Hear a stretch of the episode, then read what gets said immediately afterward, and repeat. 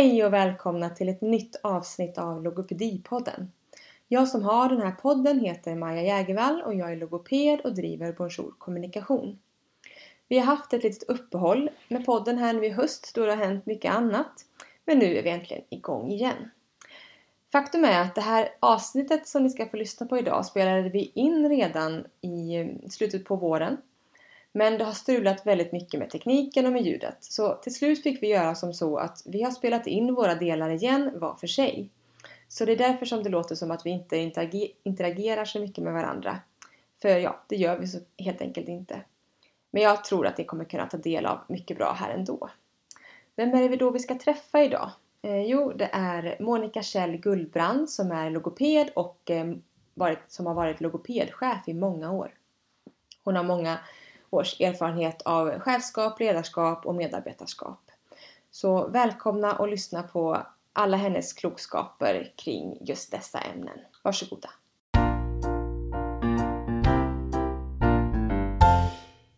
Hej Monica och välkommen till Logopedipodden. Tack! Kan du inte börja med att berätta lite om vem du är? Ja, jag är logoped. Jag har varit logoped sedan 1990 och det blev jag lite av en slump egentligen. Jag har alltid varit intresserad av språk men jag kände nog att jag inte ville bli lärare. Och då sa en kompis mamma som var sköterska på öron, näsa, hals. Men logoped då? De arbetar med språk fast på ett annat sätt. Och så blev det. Och jag tog examen i december 1990. Jag kände redan under utbildningen att jag ville jobba inom rehab. Och det jobbade jag med i många år. Först i Falun, sen i Skövde och sen på regionhabiliteringen i Göteborg med barn och ungdomar med förvärvade hjärnskador. På tidigt 90-tal så kom ju sväljsvårigheter in i rehabområdet och när jag började på Salgranska universitetssjukhuset 1997 så var det för att arbeta framförallt med personer med sväljsvårigheter. Och sen blev du chef? Sen blev jag chef. Det var på Salgranska 2001. Och det är ju lite därför som du är här, att du har varit logopedchef. Kan du inte berätta lite om varför du blev chef? Jag har funderat på det. Jag tror ingen blir logoped och tänker jag ska bli logopedchef. Alltså logopedyrket är ju fortfarande inte vanligt. Så chansen eller risken, hur en nu ser på det, att den skulle bli logopedchef är ju minimal. Men eh, jag tror att det är så att jag nog alltid haft en massa åsikter och alltid engagerat mig mycket. Och när min dåvarande chef ville sluta som chef för hon ville börja forska istället så sa hon till mig att hon tyckte att jag skulle söka. Och på den vägen är det. Och nu har jag varit chef i drygt 13 år på olika ställen. Upplevde du då att det blev vad som du tänkte dig när du blev chef första gången? Där jag har varit har det funnits en tradition av att du först blir chef och sen utbildar dig till chef. Vilket ju är intressant med tanke på att alla som haft en dålig chef vet hur illa det kan bli med en dålig chef. Jag tror att det ofta är så att det rekryteras personer som är duktiga kliniker och så ska du lära dig efter att du har fått uppdraget. Så jag vet inte om jag hade någon föreställning om hur det skulle vara. Eh, jag kan förstå min chefs argument, det här att utifrån att jag var en sån där som alltid engagerade mig och hade en massa åsikter. Ja, så blev det många år av chefskap. Det jag har hört är ju att du är en väldigt, väldigt engagerad och driven ledare. Kan du inte berätta lite om din syn på ledarskapet?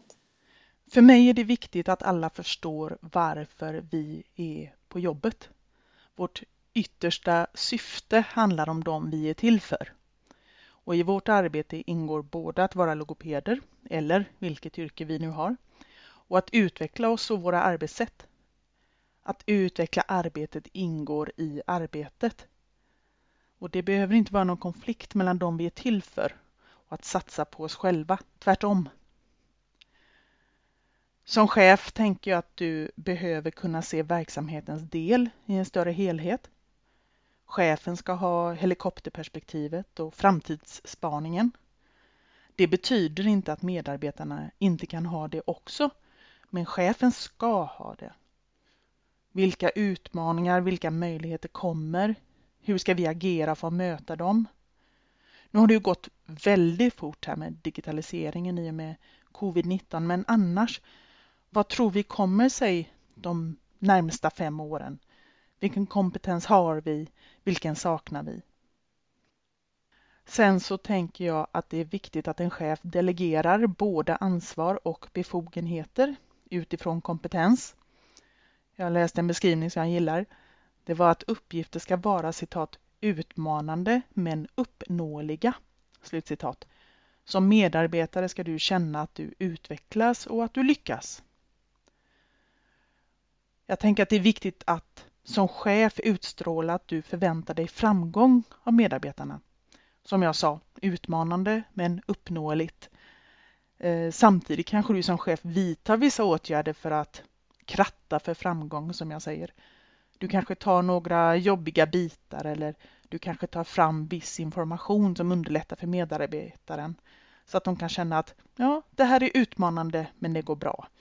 Och på det viset så får du igång någon slags positiv spiral. Sen tycker jag att det är viktigt som chef att de som varit engagerade och driver förbättringar och utveckling, det är de som ska synas. Jag har medvetet försökt att alltid lyfta fram medarbetarna när vi har nått framgångar. Till exempel om det ska vara presentationer eller intervjuer. Jag är nöjd med att sitta längst bak i rummet och lyssna stolt. När jag upptäckte dig så att säga var ju när du var chef för eh, logopedin på Skaraborgs sjukhus. Och ni gjorde ju väldigt många olika utvecklingsarbeten och syntes mycket. Kan du inte berätta lite om de arbetena som ni gjorde när du var chef där? Ja, jag vill bara säga först att Skaraborgs sjukhus är en underbar förvaltning och logopedi på SKAS har fantastiska medarbetare. Eh, men jag tror att det började med att vi upplevde att vi hade problem med uteblivna besök. Och besök hos en logoped är ju ganska långa och förberedda så det var mycket tid och förberedelse som gick åt utan att det skapade värde för någon. Så det var en stor frustration i logopedgruppen. Och i extrem korthet så ledde det till att vi började med omvänd kallelse. Det vill säga att istället för en traditionell kallelse med dag och tid för ditt besök så sände vi ut brev där det stod i stil med Välkommen att kontakta oss för att boka en tid som passar dig. Det var hösten 2015 tror jag. Och då insåg vi ju att inte alla våra patienter kan ringa oss. Så då skaffade vi webbtidbok via 1177, det var 2016 och då var vi först ut med det på Skaraborgs sjukhus. Sen gjorde vi en massa annat också som bildstöd i kallelserna, sms-påminnelser och så vidare. Och på två år halverade vi andelen uteblivna besök. Och för det så fick vi Skaraborgs sjukhus utvecklingspris. Och det var logopederna Klara Helenius, Malin Kron och Elsa Bäckman som drev det tillsammans med vår fantastiska medicinska sekreterare Marie Johansson. Och det var en sån där strategisk förändring. Att gå från traditionell kallelse till omvänd kallelse, det är inte bara att vi sänder ut ett annat kallelsebrev det står för en annan syn på patienten, från ett objekt som ska ta emot vård när vi säger det till ett subjekt som i högre grad får eh, bestämma själv. Och jag tror att det var startskottet för många av våra andra förbättringar. Detta att vi mer och mer såg på patienter och deras närstående som kompetenta och att vi skulle hjälpa dem i högre grad att ta det ansvar de kunde ta så att våra resurser i högre grad kunde läggas på de som inte kan ta eget ansvar. Och nu kanske jag tar ett extremexempel, men om man nu tänker en IVA-patient till exempel. Sen hade vi problem med att vi betalade så mycket för att tolkar skulle resa till oss för att tolka. Ibland betalade vi mer för restiden än för tolktiden. Eh, och det skapar ju inget värde vare sig för patienterna eller oss. Vi såg också att vårt behov av tolk ökade för varje år. Så då såg vi till att bli en av två pilotenheter för tolk via videotelefoni. Det var 2017 tror jag. Och då var vi två pilotenheter. Det var alltså vi, där våra behov hade uppstått utifrån att vår verksamhet låg, om jag ska uttrycka det så, lite på landet. Och det var långa resvägar för många av tolkarna. Och den andra pilotenheten, det var akutmottagningen på Östra sjukhuset i Göteborg som hade helt andra behov. De behövde snabb tillgång till tolkar vid akuta besök. Och det var inte alltid det funkade med telefon för patienterna kunde ha ont eller anhöriga kunde vara upprörda. Det kunde vara flera som pratade samtidigt och så vidare så det var svårt att tolka. Så de hade helt andra behov av tolk via videotelefoni än vad vi hade. I extrem korthet så innebar vårt pilotarbete att vi övergick till att boka tolkar enligt upplägget digitalt när det går, fysiskt när det behövs. Så det var inte så att vi slutade att ha fysiskt närvarande tolkar. Ehm, det här innebar självklart ett väldigt förändrat arbetssätt. Men en massa fördelar. Som att när tolkarna inte behöver resa till alla besök, då minskar tolkbristen. För tolkarna kunde ju tolka istället för att resa. Plus att det förstås hade arbetsmiljövinster för tolkarna som inte behövde ligga ute på vägarna i mörker och regn. Och vanliga miljövinster eftersom tolkarna inte reste lika mycket. Och det innebar också att vi kunde anlita tolkar i precis samma omfattning men lägga våra pengar på tolktimmar snarare än restimmar.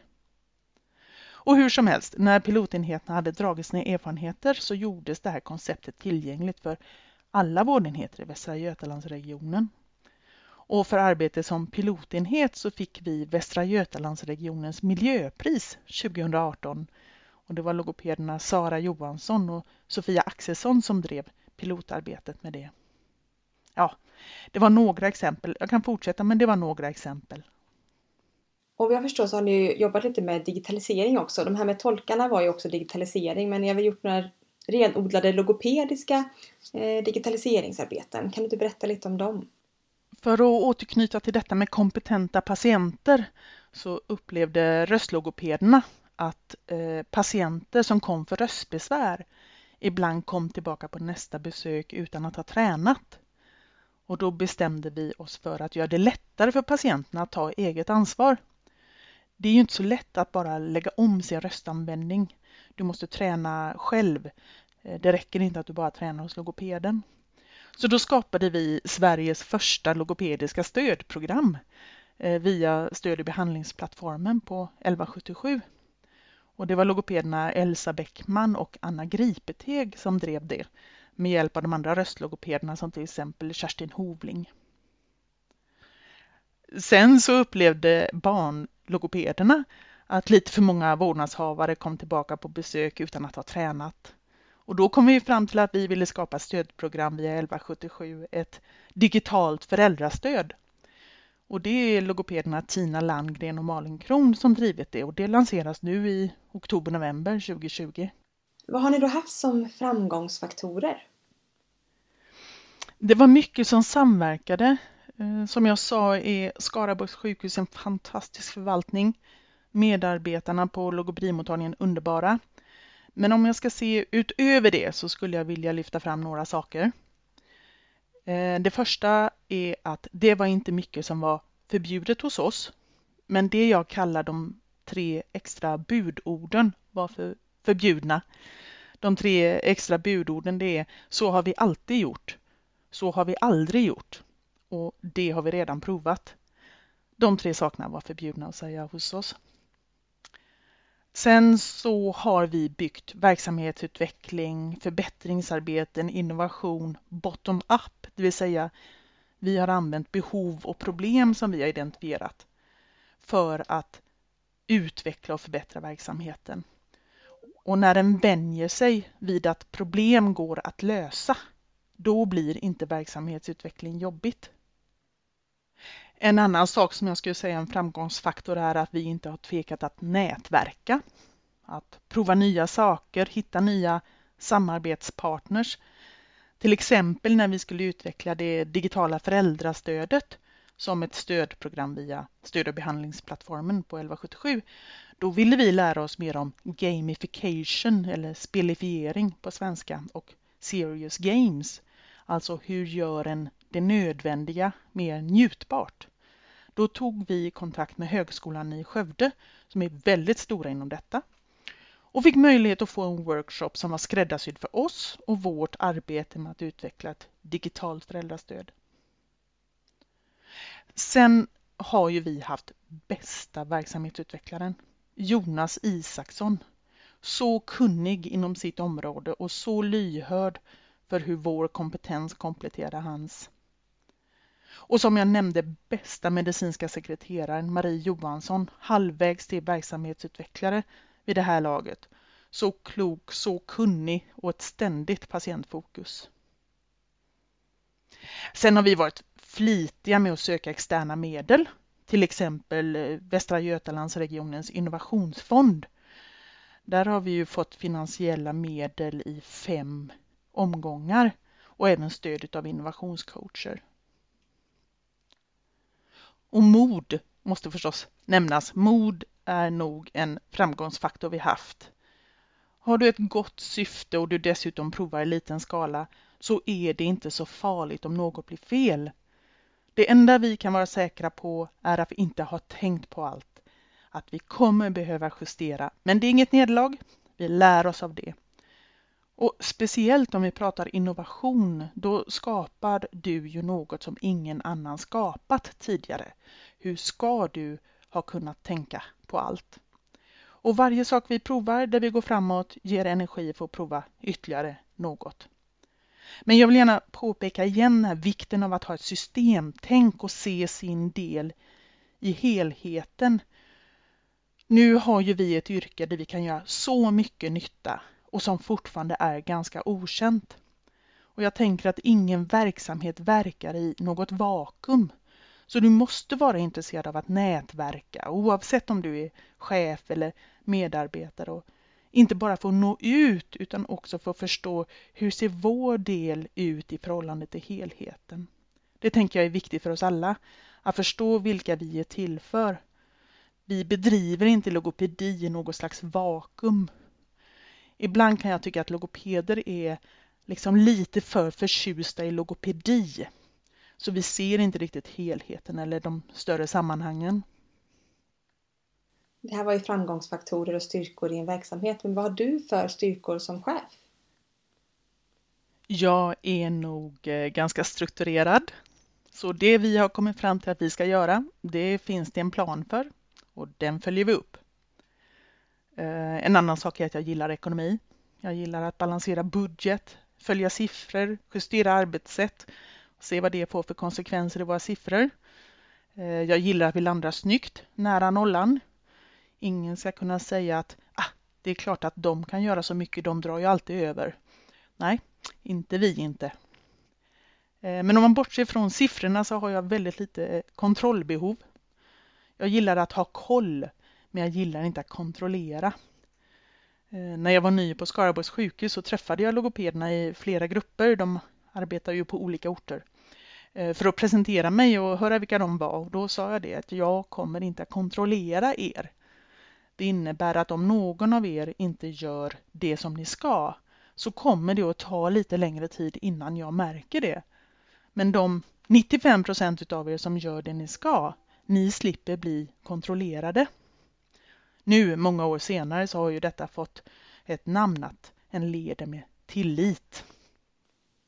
En sak som jag tror kan vara svårt som chef är just det här att kunna se alla medarbetares behov som kan vara spretiga och kunna liksom få ihop det till en eh, verksamhet som ska föras framåt. Hur eh, klarade du av det? Det vet jag inte om jag klarat. Inom Skaraborgs sjukhus fanns verksamheten på fem utbudspunkter på tre orter. Var jag än var så var det hela tiden fyra ställen som jag inte var på. Så närvarande kunde jag inte vara överallt samtidigt men jag bestämde mig för att vara tillgänglig i hög utsträckning. Och så bestämde jag mig tidigt för att jag inte skulle ha ett eget rum någonstans utan jag skulle resa runt. Det var liksom extremvarianten av aktivitetsbaserat. Så jag hade en datorväska på hjul och så försökte jag vara på varje ställe varje vecka. Ja, inte i Mariestad. Där hade vi en medarbetare. Där var jag inte ofta. Men övriga orter försökte jag vara på varje vecka. Och varje grupp har ju sina utmaningar, sina glädjeämnen, sin gruppdynamik. Så jag tror att det var bra att göra så. Det hade kanske varit enklare för mig att sitta på ett rum någonstans. Men jag hade ju inte fått samma inblick i verksamheten, inte varit lika tillgänglig och inte heller fångat upp lika mycket som när jag reste runt och jobbade på varje ställe. Sen har jag varit tydlig med att det är verksamhetens behov som styr.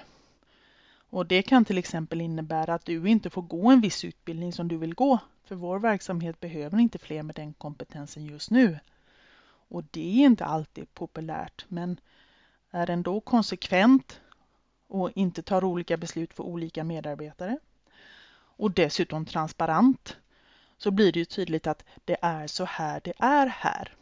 Och ingen, varken medarbetare eller chefskollega behövde tveka på att jag var en stolt logoped och en stolt chef som ville att vi skulle utvecklas och märkas.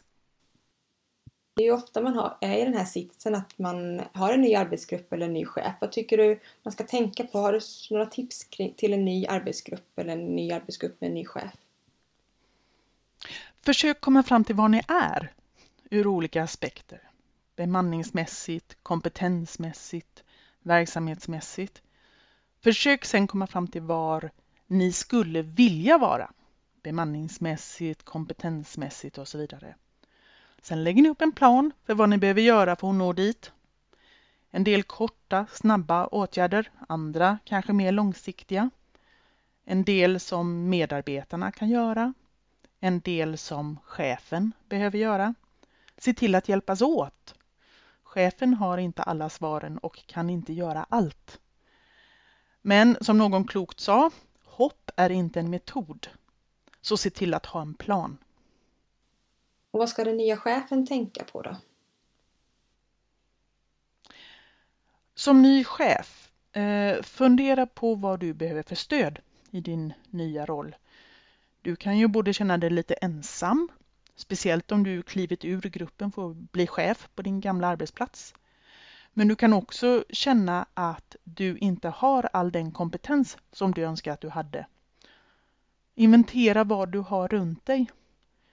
Har du en bra närmast överordnad chef? Finns det ett mentorsprogram? Eller känner du någon gammal chef som du alltid tyckt verkat klok? Ja, men kontakta hen. Hur ser det ut med stöd från HR, från ekonomi, från verksamhetsutveckling? Och vad behöver du som ny chef för kompetensutveckling?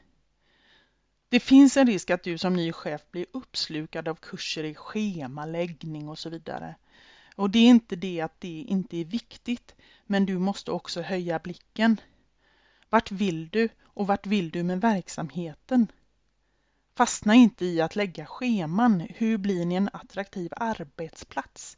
Eller förblir om ni redan är en attraktiv arbetsplats. Var det så du gjorde när du var ny chef? Nej, jag önskar att någon hade sagt detta till mig då. Jag tror att de första åren var jag lite för upptagen med detaljer och la för lite tid och energi på att lyfta blicken och framtidsspana. Eh, men jag har alltid varit intresserad av att utvecklas och utmana mig själv och därför har jag genom åren utbildat mig inom ledarskap och utveckling och förbättringskunskap och innovationsarbete och så vidare. Och det, det är klart att det avspeglas i min praktik som chef.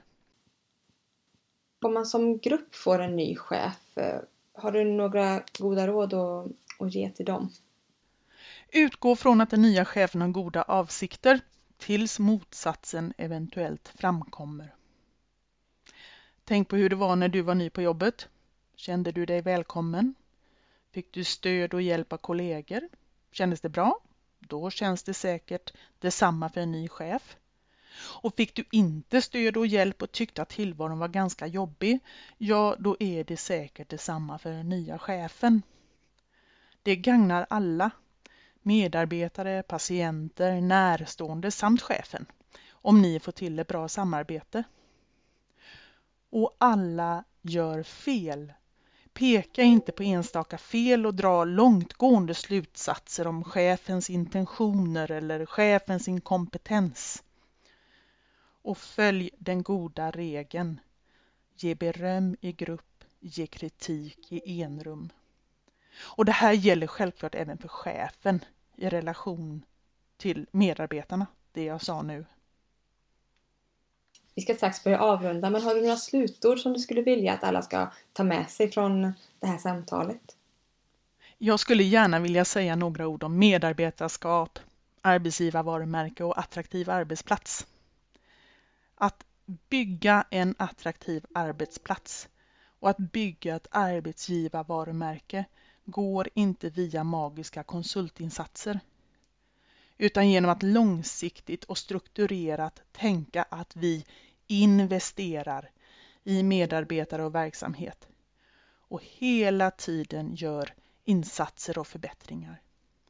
Det är klart att investeringar kostar både i tid och pengar men det är viktigt att förstå skillnaden på kostnader och investering. Det är inte svårare än att du lägger om taket på ett hus. Det är klart att det kostar men det är en investering som ger dig ett bättre hus än när taket eventuellt läcker. Med investeringar i medarbetare och verksamhet så är det inte alltid du kan hämta hem effekten av din investering omedelbart. Ibland kan du göra det, men ibland kanske du inte ser effekten för någon flera år. Men om du inte investerar, då kommer du garanterat att ha svårt att hämta hem några effekter. Och då är du snart tillbaka på att jobba här och nu, springa på korta bollar, ha svårt att rekrytera och så vidare. Och så har vi jobbat hela tiden, satsat på utbildning för medarbetarna, avsatt tid för verksamhetsutveckling som i sin tur leder till utveckling.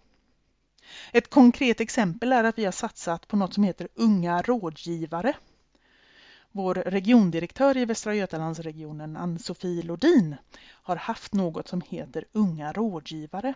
Och det är något som medarbetare som är under 30 kan nomineras till. Och unga rådgivare utses på två år och då träffar du regiondirektören regelbundet för att diskutera olika ämnen. Och där har vi fått med logopeder från Skaraborgs sjukhus i två omgångar. Och det här är ju viktigt åt båda håll. Regiondirektören får info från oss som då är lite på landet, om vi får säga så. Och vi får info från regiondirektören. Sen är det klart att det även gör vårt yrke mer känt och vår förvaltning, Skaraborgs sjukhus, mer känd. Eh, och att det ger unika möjligheter att sätta sig in i nya saker som enskild medarbetare och att få en större förståelse för helheten. Eh, och det är klart att unga rådgivare tar tid. Men återigen, det är en investering. Sen vill jag säga att det mesta här i världen har både för och nackdelar. Att vara en verksamhet på en mindre förvaltning på en mindre ort kan ju innebära att det är svårare att rekrytera. Det bor helt enkelt inte en massa logopeder eller logopedstudenter i trakten men samtidigt att det är kortare beslutsvägar och lättare att få gehör hos ledningen. Vi fick ju till exempel en förfrågan från professor Lena Hartelius om Skaraborgs sjukhus skulle vara intresserad av att inrätta en kombinationstjänst tillsammans med Göteborgs universitet. Och den här frågan eller erbjudandet lyftes då till sjukhusledningen och kort därefter beslutades om att det skulle inrättas en kombinationstjänst mellan Skaraborgs sjukhus och Göteborgs universitet. Och det var en fantastisk följd av att vara på en mindre förvaltning där ledningen förstått att arbeta för att vara en attraktiv arbetsgivare och att arbeta med sitt arbetsgivarvarumärke. Och för vår del innebar det ju, förutom det fantastiskt trevliga att få Lena som kollega, att vi kom igång med forskning. Och bara något år efter att Lena hade kommit till oss arbetade flera av logopederna som Anna Bonde Dalemo, Cornelia Ivehorn Axelsson och Siri De Geer med forskning på deltid. Eftersom vi upplevde att vi hade ett behov av att göra vår verksamhet mer känd så vidtog vi åtgärder för att försöka göra verksamheten mer känd. Eh, till exempel så tog vi emot studenter från flera utbildningsorter på VFU eller VIL. Vi tog in eh, sistaårsstudenter som semestervikarier. Vi har medvetet använt sociala medier. Jag tror knappt att det finns en logoped eller logopedstudent på LinkedIn som inte har fått en kontaktförfrågan från mig. Och logopederna har instagrammat för Skaraborgs sjukhus flera gånger. Och om inte sociala medier hade funnits så hade definitivt mycket färre vetat det de vet om logopedi på SKAS idag. Sen har vi också investerat tid för att sända in ansökningar om externa medel för utveckling och vi har anmält oss till tävlingar som ibland leder till priser och uppmärksamhet och det är klart att goda arbeten som får positiv uppmärksamhet leder till goda spiraler. Ja, men förresten, du är inte kvar längre på Skaraborgs sjukhus. Vad gör du just nu? Nu jobbar jag på Västra Götalandsregionens koncernkontor som regionutvecklare inom hälso och sjukvård på en enhet som heter kvalitetsdriven verksamhetsutveckling. Eh, Västra Götalandsregionen har som ambition att bli Sveriges bästa offentliga arbetsgivare. Jag hoppas att jag får bidra i det arbetet på något sätt.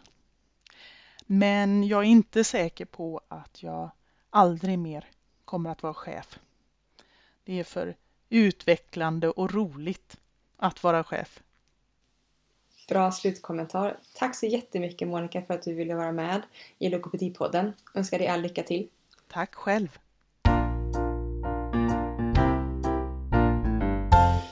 Så det var avsnittet med Monica Kjell Gullbrand. Följ mig gärna på Instagram, där heter jag Bonjour Kommunikation. Skicka meddelande kring vem du skulle vilja höra här i podden. På min hemsida www.bonjourkommunikation.se finns även en kort sammanfattning av dagens avsnitt. Så nu vill jag bara önska alla en god jul och ett gott nytt år så hörs vi igen på andra sidan årsskiftet.